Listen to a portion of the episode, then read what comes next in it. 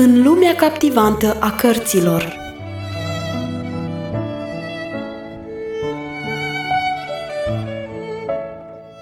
Ascultați în continuare lecturarea cărții Secretul Mulțumirii, scrisă de Harriet Loomis Smith.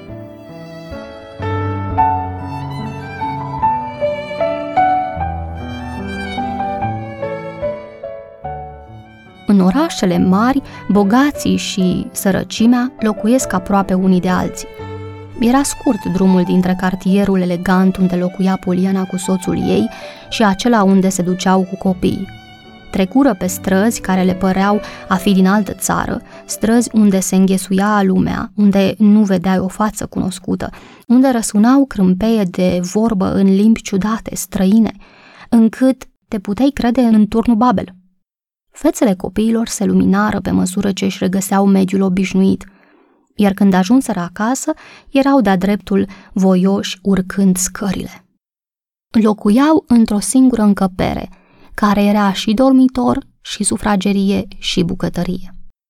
Se găsi totuși un loc pentru pom și îl gătiră tot așa de frumos ca prima oară.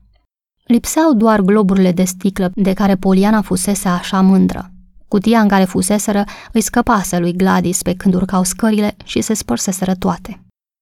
Deși mutat în alt mediu, pomul nu-și pierduse nimic din splendoarea lui. Băieții, deși liniștiți că erau iarăși acasă la ei și interesați de tot ce se petrecea în jurul lor, se mai aflau încă sub impresia pericolului prin care trecuseră și se temeau să-și manifeste bucuria pe deplin. Când toată lumea plecă, Poliana, înainte de a trage ușa după ea, se întoarse în prag și, apucând brațul bărbatului ei, îi spuse Vezi, Jimmy, acum totul e în regulă. Băieții se târau pe jos, pe lângă pom. Cel mare apucase o acadea și o sugea cu plăcere vădită, cel mic strângea ursulețul cum mai strânge în brațe un copil, iar fețișoara serioasă îi zâmbea cu bunăvoință se destinse și obrazul Polianei când își văzu intențiile realizate. Acum au să petreacă cu adevărat, spuse ea, să-i țină Dumnezeu în paza lui. Gladys, care o luase înainte, se întoarse și disprețuitoare zise, Să sperăm, dar eu i-aș fi ținut până n-ar mai fi țipat, că doar nu puteau să țipe la nesfârșit. Poliana scutură din cap. Nu, Gladys, te înșeli. Dacă vrei să faci o plăcere cuiva, fă-o astfel încât să se poată bucura de ea. Gândește-te la celălalt, nu la tine însuți. Da, ai dreptate, dar e o decepție să vezi petrecerea sfârșindu-se astfel, spuse Judith cu simpatie. Mie nu mi se pare așa, răspunse veselă Poliana. Ajunseră cu toții în stradă și Poliana îi impresiona prin mulțumirea întipărită pe fața ei. Întotdeauna mi-a fost milă de oamenii care trăiesc într-un astfel de mediu, spunea ea. Am văzut totuși acum că un cămin părintesc nu poate fi nici prea strâmt, nici prea sărăcăcios. În loc să fiu decepționată, mă bucur că niște copii care îndură destule lipsuri simt ca noi că acasă e mai bine decât oriunde. E foarte frumos să iei lucrurile astfel, o necăji Jimmy, dar parcă îți căutai motiv să faci pom – Motivul îl avem, dar pomul nu. Ceva mai departe au găsit un om care vindea la preț redus câțiva brazi cei mai rămăseseră. Cu toate împotrivirile Polianei, Jimmy insistă să cumpere un pomișor. N-aveau cu ce să-l mai împodobească, căci de asta dată Poliana se împotrivi cu tot din adinsul oricărei alte cheltuieli. Se mulțumi să-l împodobească cu lumânări cei mai rămăseseră și spuse de câteva ori lui Jimmy că brădulețul, împrăștiind parfumul, dăduse Crăciunului farmecul obișnuit. De obicei, Jimmy pleca de la birou sâmbătă la ora 1, mânca ceva la repezeală într-un restaurant, apoi se întorcea acasă unde o găsea pe Poliana așteptându-l, gata de plecare pentru o mică excursie. Niciodată nu li se întâmpla să invidieze bogătașii care sunt în mare proporție într-o metropolă ca aceea unde locuiau ei. Această sărbătoare le părea de fiecare dată încântătoare. Se întorceau obosiți, plini de entuziasm și atât de flămânzi încât Poliana nu era în stare să prepare o masă ca lumea. De aceea ea obișnuia să improvizeze pentru aceste zile o masă care se putea pregăti într-un sfert de ceas. Pentru sâmbătă aceea nu făcuse vreun plan anume. Jimmy, numărând banii din pungă, era fericit că așa se întâmplă și nu altfel. Luni avea să-și primească leafa, dar deocamdată rămăsese în buzunar cu mai nimic. Această constatare, deprimantă pentru un pesimist, pe Jimmy doar îl amuza. Lipsa de bani nu putea influența plăcerile așteptate, căci amândurora le plăcea să umble. Aveau picioarele zdravene și nu se lipseau de plăcerile pe care oamenii tineri și le pot oferi fără a cheltui prea mult.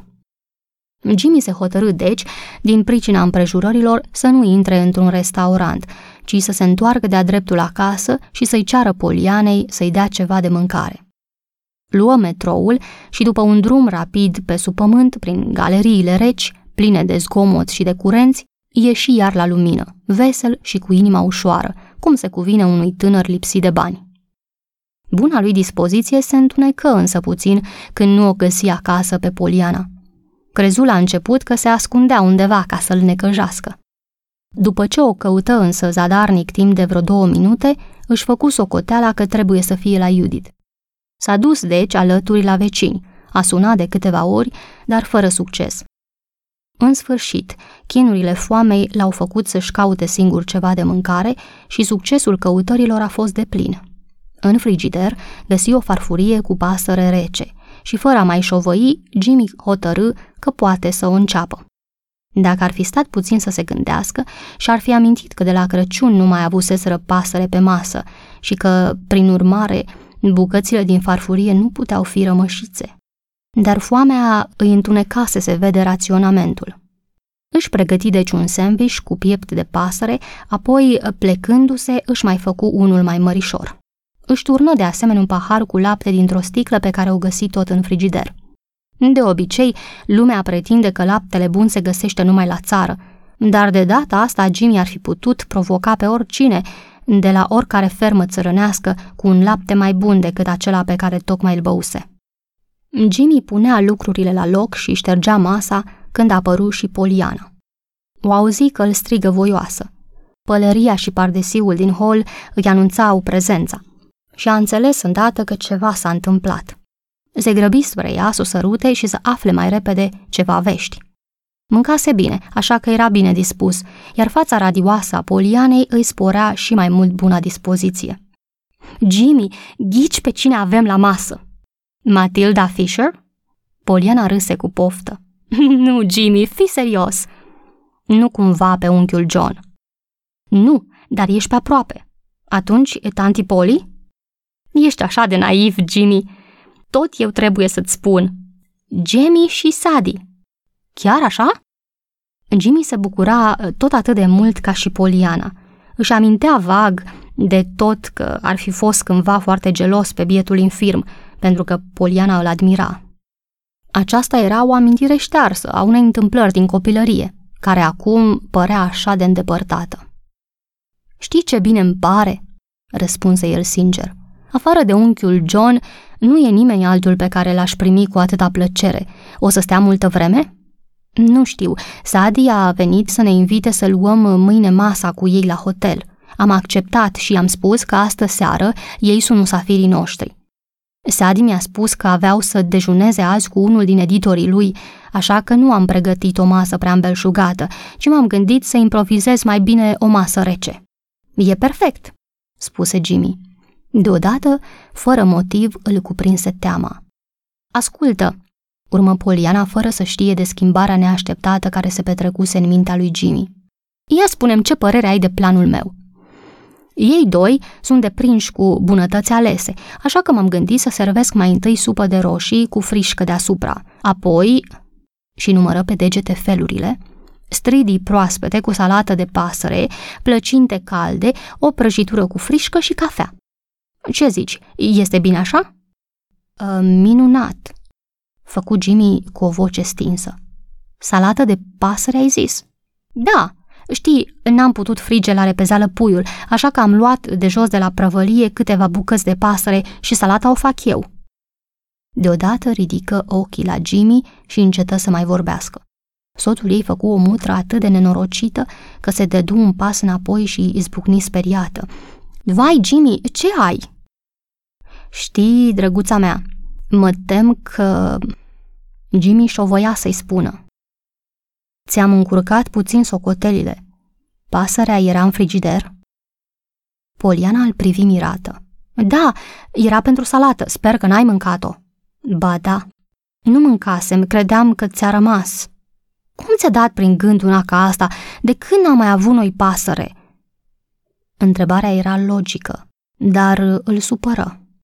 Mă rog, admit că a fost o prostie din partea mea, mărturisi Jimmy, dar nu m-am gândit. Poliana se întoarse spre el disperată și continuă cu gândul la frișca pe care o pregătise. Dar frișca ai văzut-o? A trebuit să o bat eu. Pe fața nedumerită a soțului ei se citea că tot nu înțelegea. Un fel de lapte mai gros, continuă ea, și foarte scump, pe care a trebuit să-l bat eu.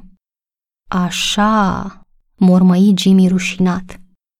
Și mie mi-a plăcut foarte mult.